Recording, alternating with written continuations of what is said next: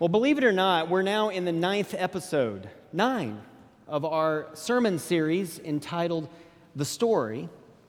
Um, here's a look at where we've been. We started about uh, uh, a couple months ago thinking about the significance of story, the reality of God, and we've plowed all the way through to God's initial act as a surgeon, that is, in the story of Abraham, which we dealt with a couple weeks ago. And today we look at the, the incident of Ishmael.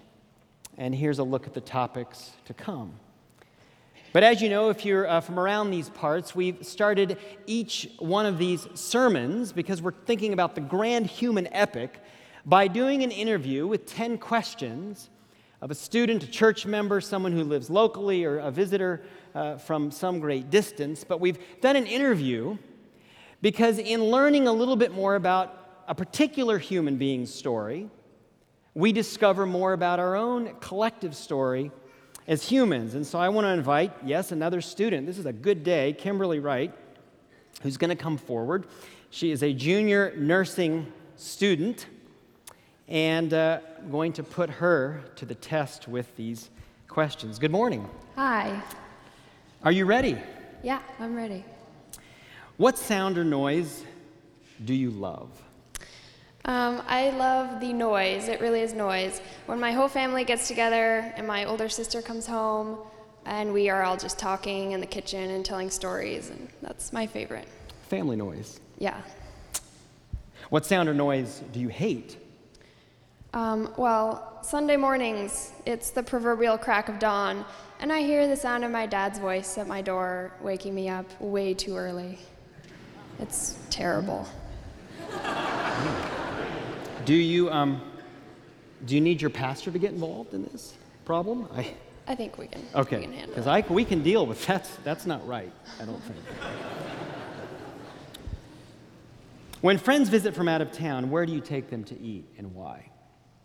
Um, I would just take them to Worm Ranch because it's really good food, and also it's a weird name, and they're like, "Why is it called Worm Ranch?" Indeed.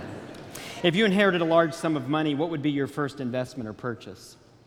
I would buy a big sailboat, and I would have it rigged for open water, and I would go to the Bahamas. What quality do you appreciate most in people? I appreciate the quality of honesty and openness.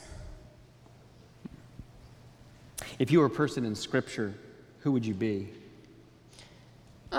Well, I think I might be like Martha. She's always busy doing stuff, and I usually get pretty involved with the details of events, and I just like to be busy all the time. Who is your least favorite person in Scripture other than the devil? Uh, well, right now, I in our family worship, we're, we're reading about King Saul and David, and how King Saul is just he admits that David is, you know, God's chosen, but then he tries to kill him. So I don't like King Saul right now. You probably never will. No. Uh, I, I can't get over it either. Um, what energizes you? I really like uh, when it's Friday afternoon and I have no homework on the docket for the evening and my room is clean. It just, there's so many possibilities. It feels so good. What makes you cry? Um, I really don't like seeing people in situations that they didn't ask for or they didn't deserve, and that makes me angry almost, which makes me cry. What do you hope to hear God say to you when you arrive in heaven, Kimberly? I want him to say, you know, welcome home, and I want him to say, come meet the rest of your family. Thank you very much. Appreciate it. Let's give her a hand.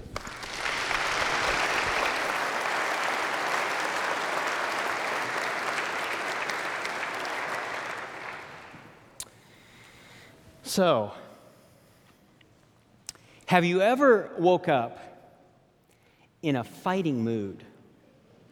You just woke up grumpy, on the edge. You know you've got a very short fuse with your children, spouse, people you bump into at work or in the classroom, somebody along the road, you know it is not going to take much because of the mood you're in to just flip out. You are in a fighting mood.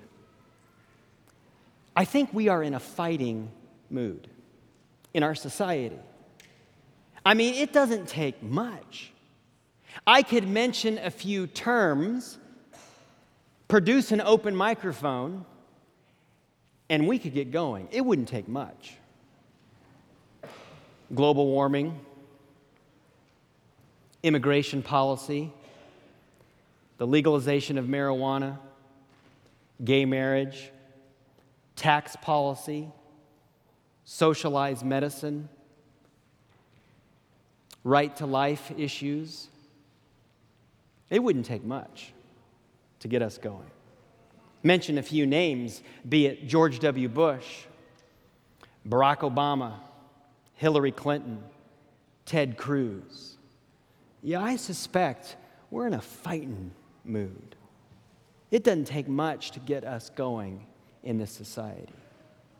Why? I don't know. Is it the, the news media constantly raising every single issue to the level of a hill to die on? Or could it be that we're feeling such financial insecurity or insecurity of a deeper kind that causes us to be so raw in our nerves? We're in a fighting mood. And now I'm talking about the church.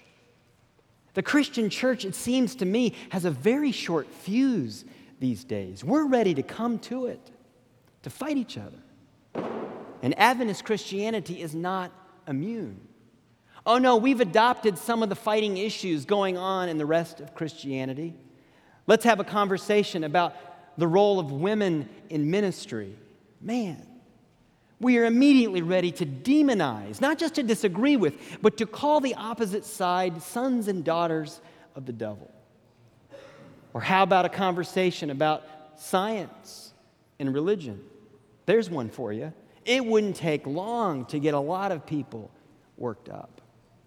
In the church, we fight so quickly about what is appropriate and not in worship. What should we read or not read? Who should we associate with? And who should we stay away from? It doesn't take much. Why? Is it because religious media of a kind fires us up so easily? Or is there something deeper in our souls? Why are we in a fighting mood in society and in the church? Well, here we are. Enter Christmas. Churches put banners up front that say, Pax, peace, peace on earth. This is the message of our story.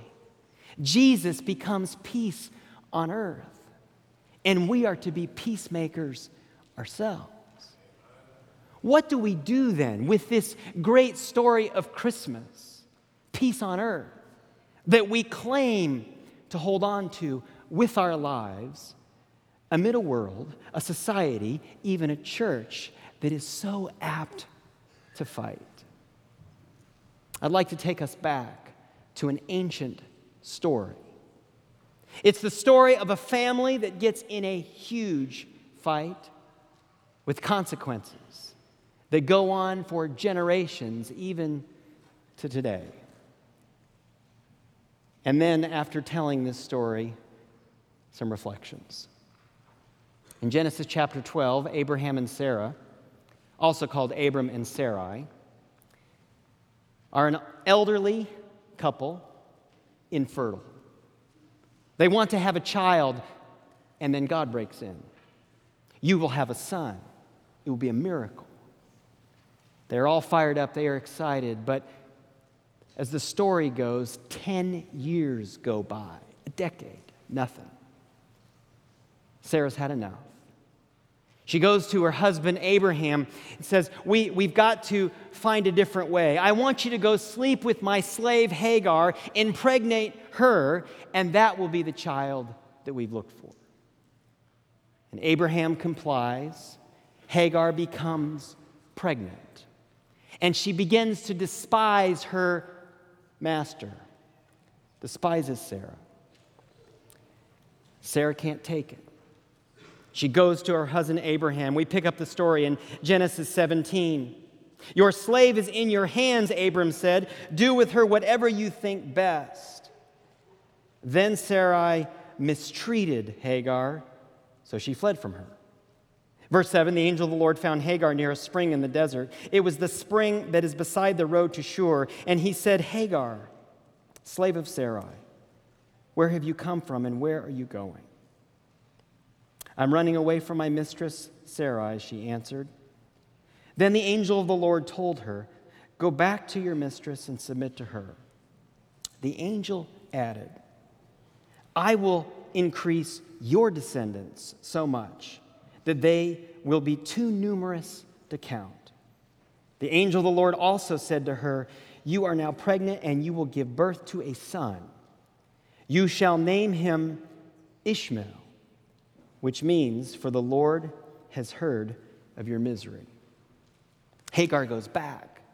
What must have that been like? The condition of that broken household? 14 more years go by. Miracle of miracles, Sarah becomes pregnant, gives birth to Isaac. And we learn that Ishmael begins to taunt Isaac, all is not well. Sarah goes to her husband, gets a permission, sends the slave and this son of a slave on their way into the desert with a little bit of food and water to survive for a time. They're in the desert, and we learn this Genesis chapter 21. When the water in the skin was gone, she put the boy under one of the bushes. Then Hagar went off and sat down about a bow shot away, for she thought, I cannot watch the boy die. And as she sat there, she began to sob. God heard. God heard the boy crying, and the angel of God called to Hagar from heaven and said to her, What is the matter, Hagar? Do not be afraid. God has heard the boy crying as he lies there. Lift the boy up and take him by the hand, for I will make him into a great nation. Then God opened her eyes, and she saw a well of water. So she went and filled the skin with water and gave the boy a drink this family conflict. It's famous, with consequences that we even see today. People groups that claim one or the other of these two boys at war. So, what do we learn from this story about our fighting mood and conflict and how instead we might live for peace? Observation number one God hears the cries of those who oppose you. God hears the sobs of the very person who opposes me. You see, Catholics, God also hears the cries of Protestants. You see, Christians, God also hears the tears of those who are not Christian. You see, theists, God also hears the quiet sobs of those who cannot bring themselves to even believe in God. Liberals, God hears the tears of the conservatives. Conservatives, God hears the sobs of the liberals. You see, the challenge is we are monotheists. That means that all people can only, by definition, as they are crying out for the divine, they can only speak to one God. Yes, there are gross misrepresentations of God. There are entire cultures, I would say, that have it wrong in terms of who God really is. But those cries, God hears. God hears the tears of the person who opposes me who opposes you. And what does that do to my fighting mood and yours if my Father in heaven is also that person's Father in heaven? But it's more than that. A second observation from this story God wants to turn your opponent into a great nation. In fact, later in Genesis, we read that Ishmael has 12 sons, ring a bell, that turn into 12 tribes, a great nation. God simply goes beyond mere listening to our cries as human beings. He has a plan for every person's life that extends beyond the lifespan. The children of Israel are getting a little bit uppity, thinking that they're the only game in town. God speaks through the prophet Amos, just a single verse. Listen to it. Are not you Israelites the same to me as the Cushites? declares the Lord. Did I not bring Israel up from Egypt, the Philistines from Caphtor, and the Arameans from Kir? There was more than one salvation, God says. It's not just about you, I'm working everywhere. Jesus says, I have sheep of other folds. He reaches out to Gentiles, to Romans and Samaritans, to tax collectors and sinners. And even in our Christmas story that we celebrate through word and music this season, we find men from eastern lands who bring gifts that provide provisions for Jesus and his family. Even in our Christmas story, we find Joseph commanded by an angel to take the family for protection to the west, to Egypt, for safety. Interesting. In our story, it is not Jerusalem nor Judea that provide shelter for the Christ, but rather it is from the east, it is from the west. This story says to us God has plans for all humanity. God hears my enemy. God wants to do great things even through the person that I don't like. If I embrace these two realities alone from this story, I have to tell you, it moves me, and I think it would move you from a fighting mood, maybe closer to the land of peace. Third observation the powerful have a greater responsibility to work for peace. The powerful, a greater responsibility to work for the peace. I mean, in this story that we're reading this morning, all of the power is in the hands of Abraham and Sarah, all of it. At the very beginning, it is with their power that they command this slave, You will sleep with Abraham, you will do what we say. They have all the power. Then, after Hagar becomes pregnant, they have all the power about how they're going to deal with this situation, even the conflict that arises. They then have the power, once Isaac is born, as well, to figure out how to deal with the brokenness that has come in the household of their own accord. They have all the power at every turn, and yet they do nothing but bring further division. They do not bring peace. In conflict, each of us must consider the power that we bring to the situation.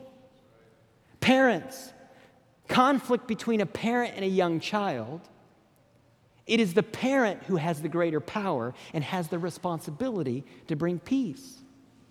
In the workplace, it is not the employee, but the boss that is required to bring peace to the situation in our families, in our workplaces, in our political culture. It is the dominant race of, in a particular land that has the responsibility to bring peace to racial tensions. And in the church, friends, it is the responsibility of elders and pastors and church administrators to be leaders of peace. Yes, there are moments when religious leaders must clearly draw lines in the sand and attempt to move people in a particular direction. But the default mode, most of the time, spiritual leaders must be women and men of peace. In fact, a divisive leader is an oxymoron in a church context. Leaders must be peacemakers by definition. If you've got the power, and every one of us has a degree, to po- a degree of power in our lives, we must use that power not to bring further division like Abraham and Sarah, but rather seek the peace. They could have shared in that inheritance instead of proclaiming that slave boy will have nothing of the inheritance. They could have made a different choice. God hears the cries of the person who opposes you God wants to do great things through their life, even build nations. And God wants you to use whatever power you've been given to work for peace. A fourth observation from our story heated passion, absent cool wisdom, kills the prospect of peace. Let me read that again. Heated passion, absent cool wisdom, kills the prospect of peace. Sarah and Abraham are fired up about their particular cause. We can be hot for a particular issue, even a spiritual one, but this does not mean we are heated up about the right issue or in the right way. Now, I'd like to read to you something that a man by the name of A.W. Tozer wrote about 60 years ago, middle of the 20th century. And he's making this important observation that we need to consider not only being hot for God, but also that we must be wise, that we must have a cool head. I want to read to you three brief uh, paragraphs. Uh, lean in and listen to his good wisdom. He, he says, Among the gifts of the Spirit, scarcely anyone is of greater practical usefulness than the gift of discernment. This gift would be highly valued and frankly sought as being almost indispensable in these critical times. This gift will enable us to distinguish the chaff from the wheat and to divide the manifestations of the flesh from the operations of the Spirit. For want of this gift, many of God's good people continue to chase fireflies in the mistaken belief that they are following the fire in the cloud. And this they do to the great harm of their own souls and to the confusion of others. Tozer writes There will always be those who hesitate to believe anything is of God unless it has some flavor of the weird or at least of the supernatural. Persons with a certain type of mentality think only in extremes. They can never achieve perspective in anything, but see everything so close as to miss entirely the corrective benefits of distance. They will believe anything as long as it's unusual or a little mysterious.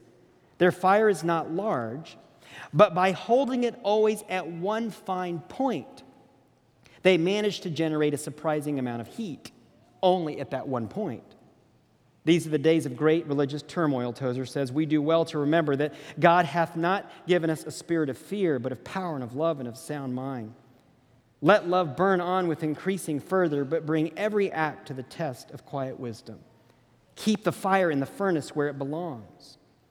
An overheated chimney will create more excitement than a well controlled furnace but it is likely to burn the house down. Let the rule be a hot furnace, but a cool chimney.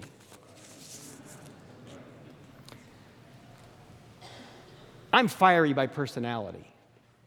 I can get excited about a lot of things. But this man, and I suspect many of you, need to also remember wisdom, passion but discretion. I wonder how much peace would be brought if we applied that rule.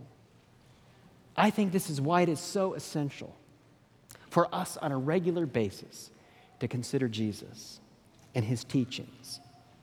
For it ensures that we will focus actually on the things that he cares about and care deeply about those things in the right way.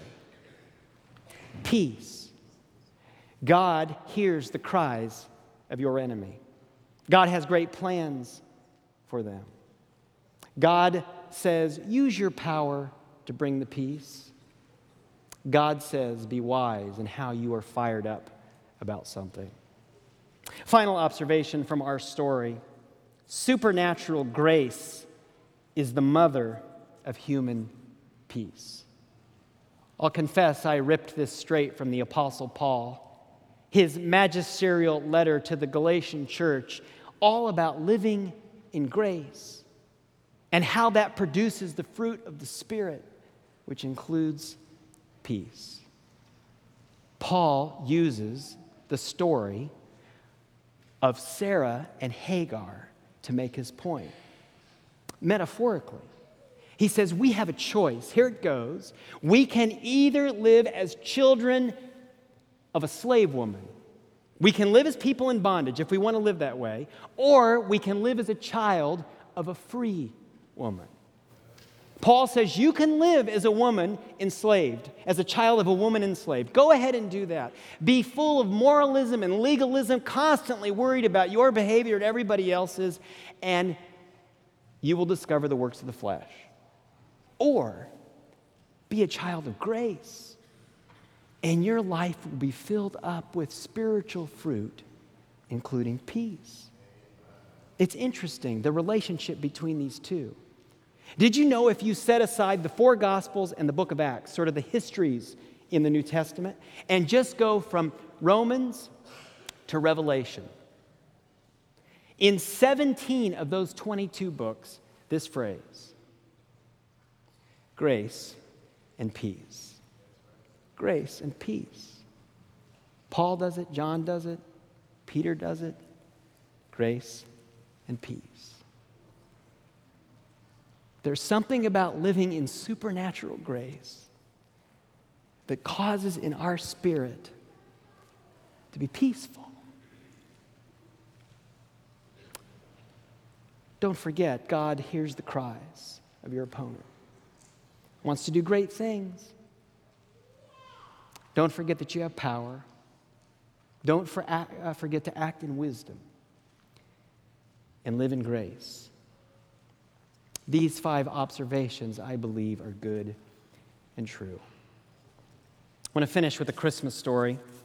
And you know, we tell the same Christmas stories every year. Uh, it's part of the tradition, isn't it? It's a good thing. I've told you this story before, and I will tell it to you again, but now as well.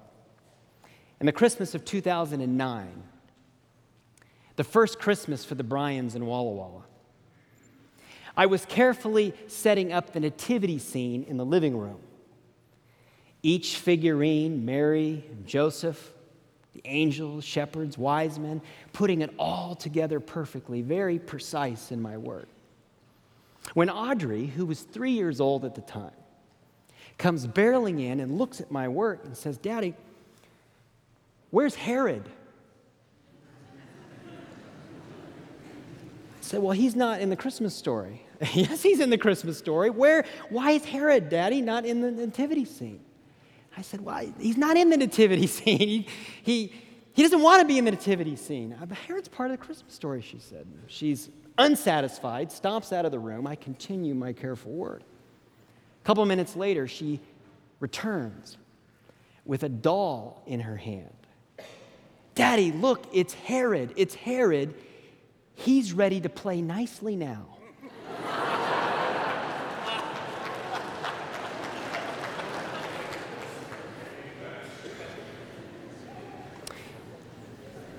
And in the year of our Lord 2009, in Walla Walla, Washington, in the home of the Bryans, Herod, part of the story. Even a three year old longs for peace. Jesus says, For God so loved the world that he gave his only Son. For God so loved the cosmos not for God so loved the Christians, or for God so loved the Americans, or for God so loved the liberals, or for God so loved the conservatives. For God so loved the world that he gave this child of peace. May we marinate in this truth, and in the new year, may we find resolve as a church to live as a people of peace.